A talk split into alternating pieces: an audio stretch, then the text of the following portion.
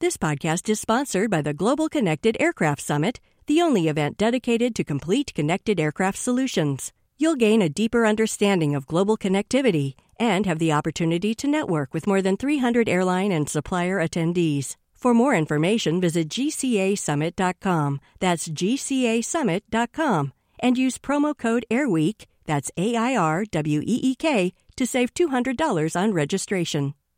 Okay, here's how it's supposed to work right now in the airline industry.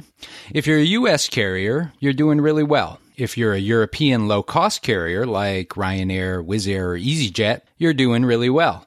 And if you're a European legacy carrier like Air France or Lufthansa, you're being hounded by too much competition and high labor costs and profits are low. It's simple, right? But then along comes IAG, the parent company of British Airways, Iberia, Aer Lingus, and Vueling. In its fourth quarter, IAG looked more like a U.S. carrier than Air France. In fact, the airline group posted a 12% operating profit margin, better than even the big three in the U.S. We're going to dig into IAG's results and find out how they managed to break all the rules. I'm Jason Cottrell, Vice President of Airline Weekly, and joining me is the unimpeachable Seth Kaplan, Managing Partner of Airline Weekly. In addition to IAG, we'll talk about Aeromexico's currency challenges, Viva Aerobus's horrible results, and Qantas and Air New Zealand, two airlines at the height of their game. It's all coming up in the Airline Weekly Lounge.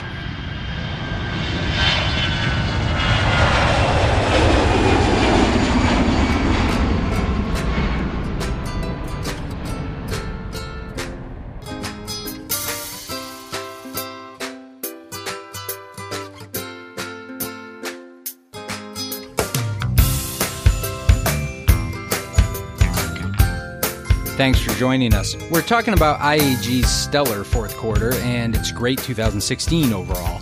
For perspective, while Air France KLM had a 1% operating margin in Q4, IAG had a 12% margin. I don't want to dive too deeply into those numbers, but 1% means almost no profit at all, and 12% in the fourth quarter is really good. I know we've talked about how IAG has been able to separate itself somewhat, but even with that trend established, Seth, this was a bit of a surprise, wasn't it? Yeah, I, look, the the diversion between the, those two carriers continues. Back at last year, for example, uh, Air France had done a bit better. Two percent, uh, and IAG had put up a nine percent, so that, that, widened considerably to, as you said, the twelve percent versus one percent. Uh, Lufthansa hasn't yet reported, but uh, you know, almost certainly won't report anything like what IAG reported. Uh, if, if, trends hold as, as, they've been over the past year or so, uh, you know, probably somewhere in between the uh, in between the two. So yeah, no, as you said, good not only by the standards of a European legacy airline, but even compared uh, that quarter at least to the uh, to the U.S. carriers. And uh, you know, to put up those kinds of numbers as you get into the winter in Europe is very hard to do. Uh, so really impressive uh, by any standard. What IAG managed to achieve. So for all of 2016, IAG posted an 11% operating margin.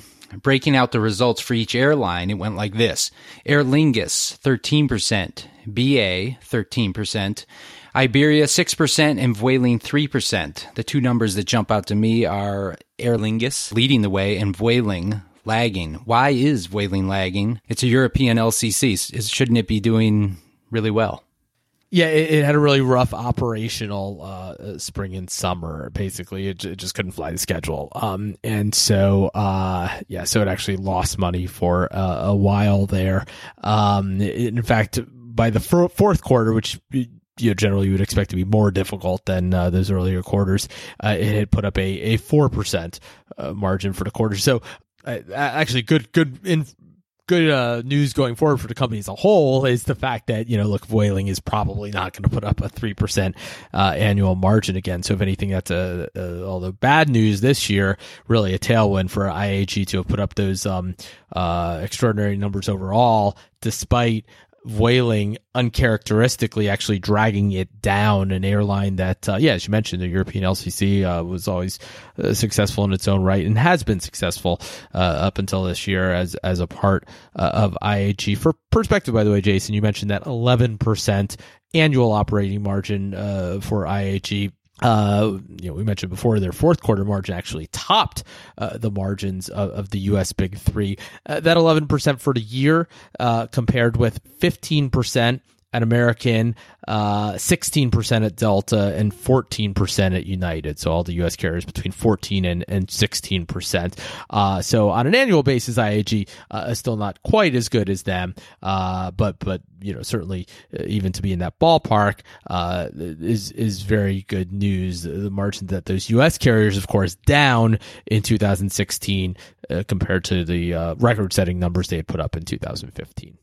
And then Aer Lingus, their most profitable unit. That acquisition seems to have worked out pretty well, wouldn't you say? To say the least, uh, yeah, an, an, airline that, uh, uh look, no surprise, had, had been doing reasonably well uh, prior to the acquisition, but yeah, uh, really uh, firing on all cylinders. Um, you know, had had done a good job restructuring itself before IAG bought it, so that that was that was nice. It's not like IAG had to go in there and and uh, uh, you know do a lot of dirty work. Uh, you know, it was was an airline that was doing well, um, but then yeah, this seems to be one of those instances where they've they've really been able to harvest the synergies, uh, let it keep doing well what it had already been doing well, but you know make it a part of the group. Uh, obviously, be able to price it jointly with the others. You know, it's no longer a competitor, and and it had in fact been an important transatlantic competitor.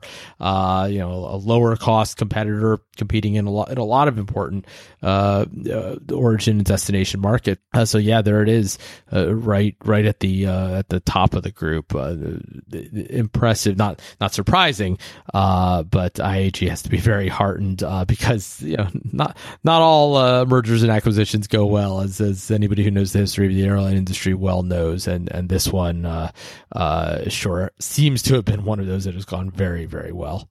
And now that IAG has everything working, it seems, they are not going to just rest on their laurels. They're planning to launch a low cost long haul unit this summer. What are they thinking? And are they looking at Norwegian with any kind of envy?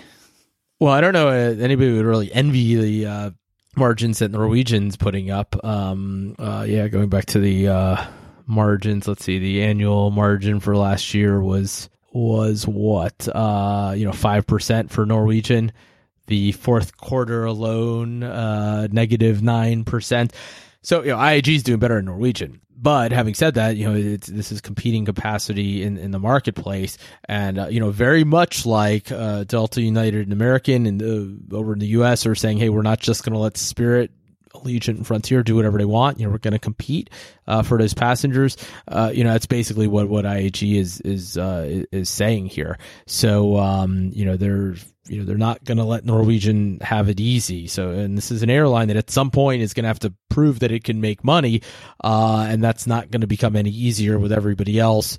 You know, sort of doing some of the same stuff, putting more low cost long haul capacity into the marketplace you know, in terms of the wisdom of what IAG is doing. So, uh, from a defensive standpoint, you can absolutely understand it. And and, and remember, you know, Norwegian is competing very directly uh, against IAG. I mean, it's flying from London to uh, to to key markets across the Atlantic.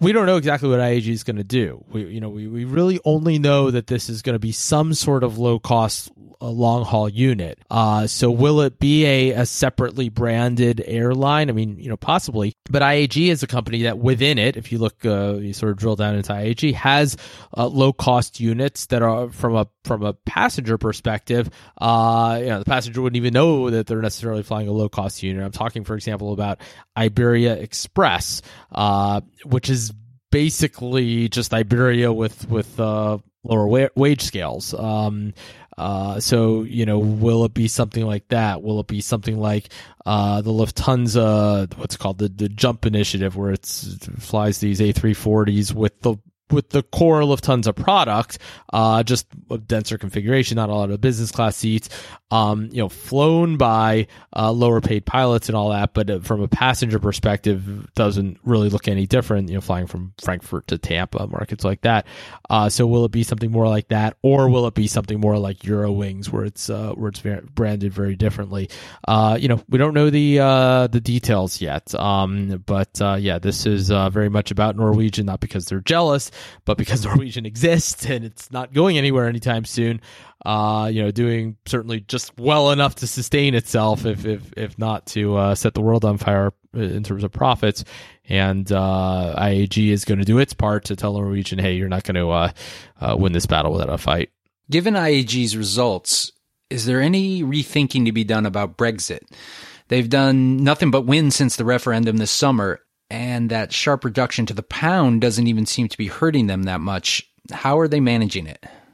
Well, yeah, no, I mean, look, they're they're doing very well. I mean, I, I don't think there are very many um, serious people out there who think Brexit is is is going to end up being a, a, a net good thing you know, first of all, once you get one of these elections behind you, you always just sort of have. Um, uh, I mean, if you look at the U.S., there was you know a post-election bump, uh, so you get a certain amount of. I hate to use this word when talking about Brexit, but certainty. I mean, look, there's all kinds of uncertainty, right? But you know what's happening, uh, and so some people just kind of exhale because of that. And uh, there, you know, there, there, there's all kinds of talk out there that maybe you, uh, for example, get a boost from, you know, because of Brexit, there's going to be all, uh, you know, who knows, there are going to be perhaps transactions going on. There are companies moving offices around, you know, in many cases getting out of the UK, perhaps, uh, to set up a, you know, a European headquarters. Uh, um, but anyway, all of this creates demand for travel as people try to figure out what's uh, what's going on. Uh, demand for corporate travel.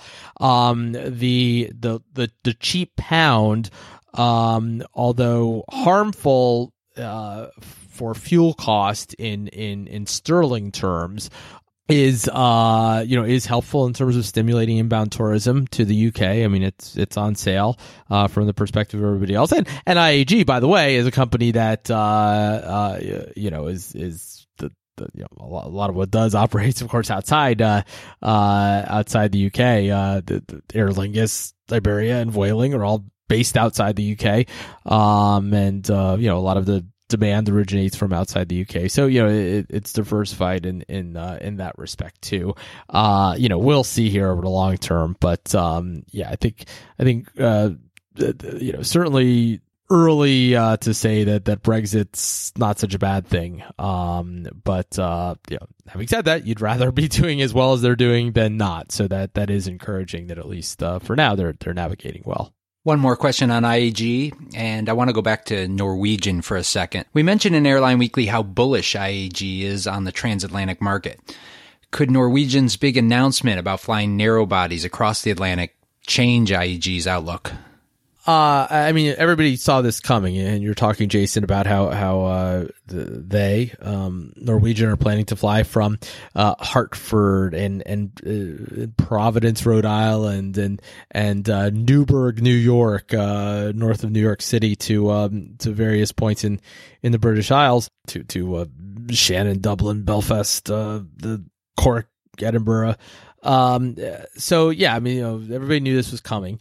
And uh, no, I mean, you know, they're very much just nibbling at the margins with all of that. Um, and, and you know, it's it's uh, uh, you know, some of that flying might be more of a problem for Norwegian than than for its competitors. We'll see how it does. Um, but like with everything, look, if it if it works out well enough that there's more to come, uh, then that would indeed be competing capacity uh, that would impact IAG and and uh, and everybody else.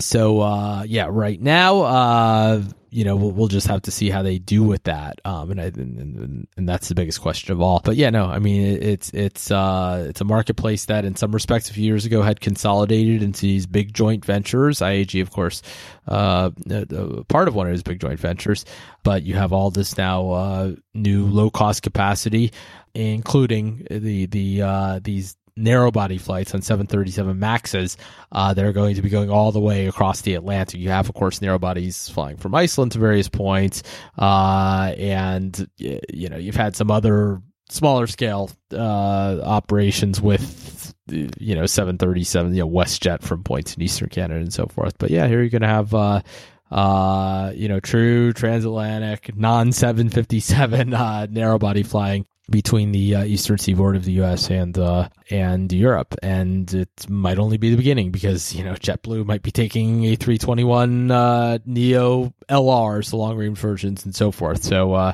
uh, you know, it's possible not all of it'll work, but um, you know, I think to one degree or another, at least this is a harbinger of things to come, and yeah, that'll that'll impact everybody work, uh, who's flying in that market. Let's take a moment to thank today's sponsor, the Global Connected Aircraft Summit. Learn more at gcasummit.com. Airlines around the world are doing pretty well, and Australia is no exception. In fact, Qantas is doing nearly the best it's ever done. Calendar year 2016 was the second best ever for the Australian carrier, topped only by the best ever performance in 2015. Yeah, and so uh, very much in, in, that regard, like the U.S. carriers, um, who also, generally speaking, a lot of them had their uh, their their second best year ever in, in, in 2016. Qantas, you know, did that uh, despite a lot of challenges. I mean, for one thing, Australia's economy uh, has been uh, has been pressured. I mean, the economy shrunk in in uh, you know in, in the third quarter, for example, it, it's it's a resource rich economy. So the falling commodity prices, uh, you know, albeit now having bounced off their lows, uh, really impacted um, you know mining operations in, in Western Australia and so forth. And and Qantas uh, wasn't immune, but um, but fortunately that you know some of that uh, has even been bouncing back. Um, and the airline, you know, just reallocated capacity and did the things that it needed to do to stay in reasonably good shape. Now, Qantas is still getting a, a, fuel cost tailwind. Actually, um, one of those carriers that between you know when you add it all up between you know currency and bad hedges wearing off and all of that, uh, its fuel cost uh, actually fell, and that that was important uh, in terms of keeping its its uh, profits aloft. But um, yeah, it's it's uh, a lot has gone well there. Don't forget, by the way, we were talking a minute ago about uh, low cost long haul, and you, know, you, could you could sort of broaden that to just the idea of setting up a low cost uh, airline within an airline, which is um, which is always a risky venture. We've covered that in the past. Just the, the, all the examples throughout history uh, when that hasn't worked. Uh, hard to think of the times when it has worked, in fact, but one of the very successful, few successful examples in the world is Jetstar within Qantas. And, uh, uh, sure enough, uh, Jetstar um, uh, put up a 15% margin. So um, uh, that continues to go very, very well, uh, as it has nearly from the outset for uh, for Australia. Still very much the gold standard of a of, of a low cost unit within a, a legacy airline company. Seth, you mentioned the positive momentum they felt late in the year. Are they bullish on 2017 as well? Yeah, uh, you know they they use the word fantastic to uh, to describe uh, the the beginning of the year. So that's that's uh, obviously encouraging. Uh, lots going well for them. They, you know, they said uh, Japan is doing better than ever uh, for them. Uh, the Dreamliners really seem to be helping uh, uh with them. You know, that's you could just imagine that's that's the kind of aircraft um, uh, very helpful for for airlines like Qantas, where um, you know it has the range, you know, just a reasonable number of seats to fill. Uh, so yeah, um, uh, even Singapore, where competition is tough, uh, they say is going rather well. They named Vietnam as a market that's a little bit tougher. Uh, th- those all for, for, for Jetstar, I should say, in terms of the longer haul markets. Uh, for mainline, uh, long haul, tougher, but still, you know, a, a seven percent margin is what uh, is, is what Qantas put up for mainline long haul. So for for a challenged business to be putting up seven percent, challenged part of the business, I should say, uh, is um is is is obviously uh, a good thing. Um, you know, there's, there's a lot of capacity uh, growth uh, in a lot of markets, a lot of capacity growth to the U.S. Air New Zealand is competing for a lot of the same traffic, trying to lure people through Auckland to connect. Um, you know, American Airlines, uh, still not a joint venture partner, um, you know, has, has, has, been growing as well. So, um, you know, all of that growth obviously uh, impacts Qantas, but overall, um, a, a, lot more going right than wrong. Will we see a revenue share between American and Qantas? Ask the U.S. DOT now under uh, under President Trump instead of President Obama. One of the last things that happened while President Obama was still in office was that uh, that DOT rejected the uh, the the proposed joint venture between American and Qantas, and uh, uh, you know they've said they're reapplying under a new administration, and um, if uh, if if that goes better than the phone call between um, between Trump and and uh, and uh, Australia's prime minister, then um, uh, then I suppose anything's possible. How could it not go better than that phone call? Um, okay, this is a bit of a ponderous question, and if you don't understand it, I could try to explain it, but I'm just going to ask it. What does Virgin Australia mean to Qantas nowadays? Well, it, it's I mean it's the other it's the other airline there, you know, and and um uh it's it's an important competitor. It's it's uh um you know it, it's another quality product in the marketplace from uh, from a customer perspective, uh, and and sometimes a desperate competitor can be more nettlesome than a, than a strong competitor. You know, sometimes when an airline's in trouble and it's uh, you know just kind of uh, and I mean, we're not talking about an airline that's on the brink of insolvency or anything, but uh, uh, you know, just sort of pricing for cash, trying to get just cash in the door as opposed to uh, being able to think uh, longer term, that's uh, you know that's that's uh, not necessarily a good thing. So uh, Qantas is of course happy to be much stronger than, than Virgin Australia is. Uh, it, it, likes rational competition, and uh, Virgin Australia, you know, clearly sees that it needs to uh, to to reform itself, and it, you know, it's been taking a lot of measures to uh, to do so. Uh, but you know, I guess the bottom line is there's always going to be another big airline in Australia. Uh, used to be Ansett, um, then it became Virgin Blue, now Virgin Australia, and uh, you know, uh, Qantas would, would, would rather be in its situation than in its uh, competitors' uh, situation. Uh, you know, especially when you when you talk about long haul flying. I, mean, I mentioned, um, you know, had that uh, mainline long haul flying is, is one of the tougher things Qantas does, but uh, you know that that's generally been really a, a disaster for Virgin Australia, which of course uh, is still in the situation where it's the airline is not entirely optimized for um, just making money in in its own right. You know, it's always sort of having to think about what its uh, what its owners who have their own strategic interests uh, want it to do as well. And then there's Air New Zealand, who we always sort of admire for overcoming tough geography. And overcome it they did. They had a record calendar year in 2016, 14% operating margin. Yeah, really impressive. Uh, you know, an, an, airline that, as you said, um, you know, it's it's not blessed with uh, with the best geography in terms of capturing global traffic flows or any of that, but it's just just been a real innovator um, in a lot of ways over over the years. Um, uh, you know, when you think of uh, fare families, you know, just sort of the way it markets itself. When you think of uh, you know, a premium economy product, uh, you know, one of the earlier long haul premium economy products out there.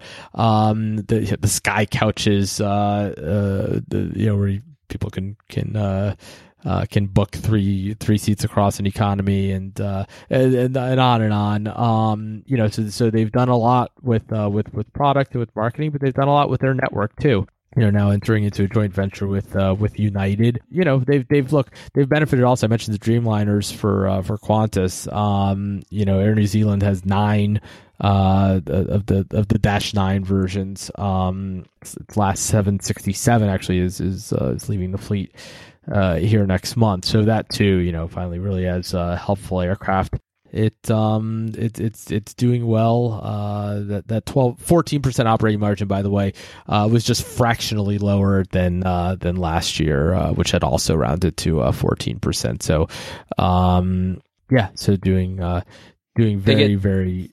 They get points for consistent. They get points for consistency. Yeah, yeah. Um, I should say, excuse me, the, the, just to clarify what I just said. Okay, so the annual operating margin, as you mentioned, was was was the record. The, the second half was also. I just confused myself. The second half as well was fourteen percent. In that case, just fractionally lower than the uh, than the second half uh, a, a year earlier. Not always easy, Jason. To, uh, to I've got all my spreadsheets open as I as I talk and uh, synthesize everything as I'm speaking. But uh, but anyway, so uh, yeah, 14 percent for the year, 14 percent for the half. For the year was a record. For the half, uh, the second half it reports just on a semi-annual basis, uh, just fractionally lower than it had been a year earlier. Appreciate the accuracy. All right, let's switch hemispheres in more ways than one. We'll go to the northern hemisphere as well as the western hemisphere. Aeromexico reported fourth quarter results, and on the surface at least, they were uh, surprisingly good. Their 7% operating margin matched Volaris's 7% for the quarter. Has Aeromexico closed the gap on Volaris? And how is Aeromexico dealing with the weak peso? Well, I, I guess uh, strictly speaking, if they're both at seven percent, they have closed the gap, right? But Volaris uh, slipped considerably. Um, you know that that uh, seven percent from them was down from uh, I had it here open a minute ago, down from uh, you know fourteen percent a year earlier. Whereas Aeromexico also slipped uh, but in their case, just from eight percent to seven percent, which which is really an impressive performance given what, what you just mentioned, Jason. The uh, the weak peso. Uh, you know, it it is hard to have uh, as an airline your home currency decline by twenty percent uh, year over year, which is what happened for the peso uh, for the fourth quarter. Just this past year compared to year earlier and, and not have it impact your earnings. As I said, it impacted Aeromexico, but, uh, you know, add it all up and they really didn't decline much at all. Impressive, uh, you know, because we're talking about an airline, you know, feeling pressure from fuel costs. You know, other airlines we mentioned before, uh, you know, an airline like like uh, Qantas or or or a company like IAG still getting the benefit of cheaper fuel.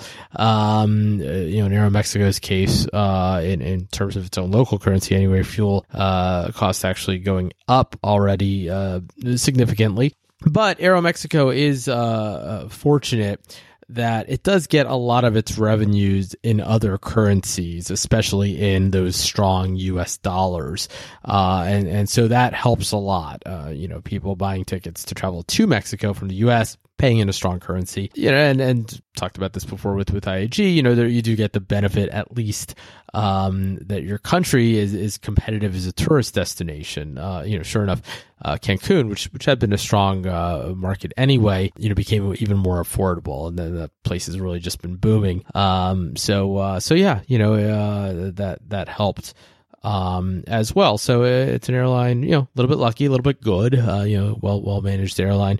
Uh, now increasingly in Delta's fold, which which never seems to be a bad thing for uh, for airlines when you look around the world at others where uh, Delta has.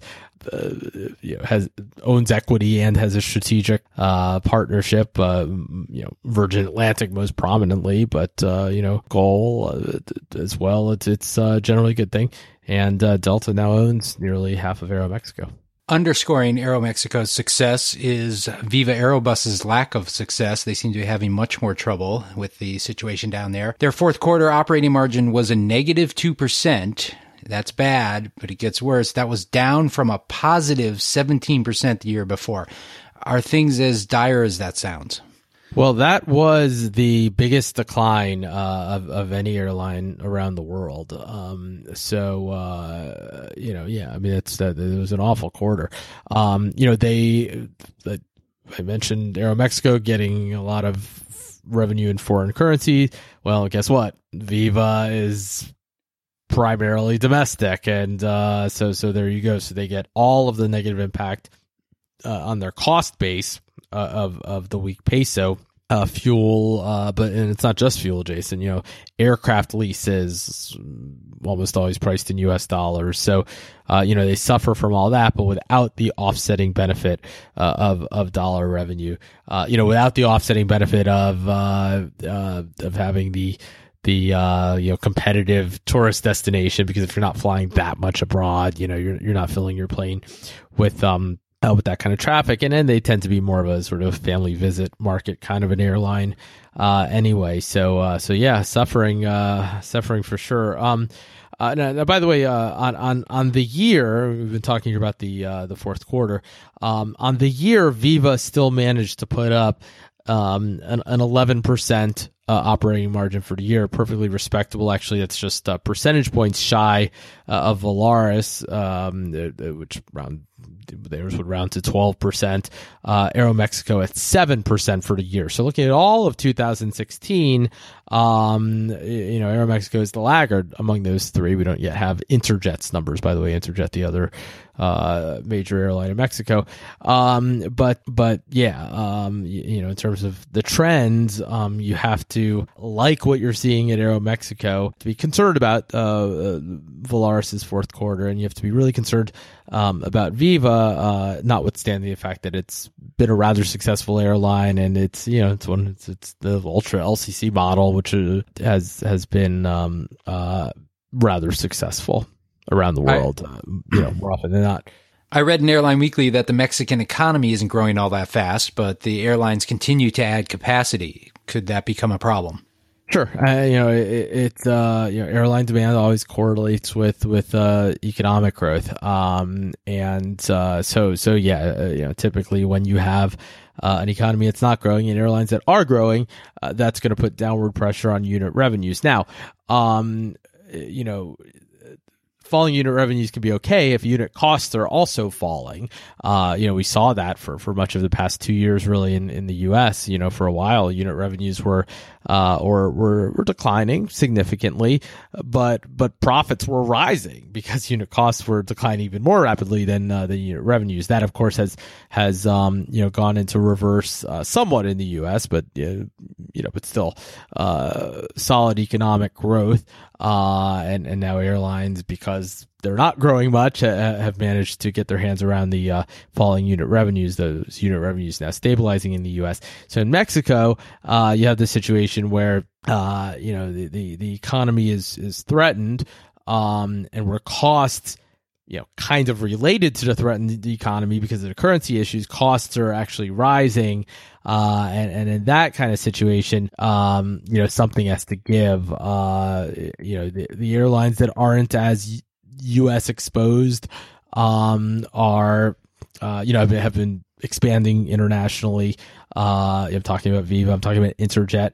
Um, but the problem is, gosh, that that's really uh, kind of a double edged sword right now, right? Because uh, when you see what's happening between the U.S. and Mexico, uh, between the relations between those countries. So in the short term, yeah, right now you just would you'd want to get more U.S. dollar revenue uh, and expose yourself to uh, to, to tourism, uh, with with Mexico being rather attractive right now. Uh, but in the long term, uh, you know, who knows what's going to be happening here.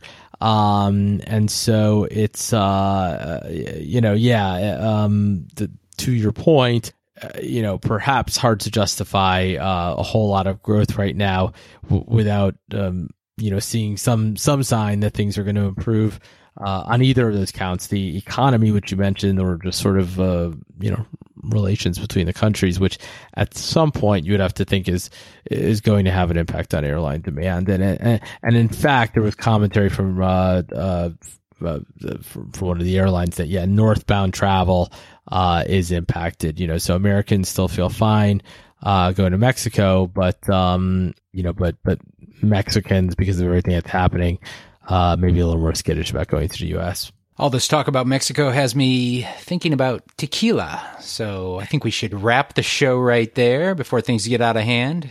Maybe we could find some limes. This concludes episode 67 of our podcast, which you can find on iTunes, Stitcher, and the Airline Weekly website. We'll be back next week with another sit down in the Airline Weekly Lounge. This podcast has been sponsored by the Global Connected Aircraft Summit. Visit GCASummit.com. Cheers, Jason. Thanks. I'll bring the limes.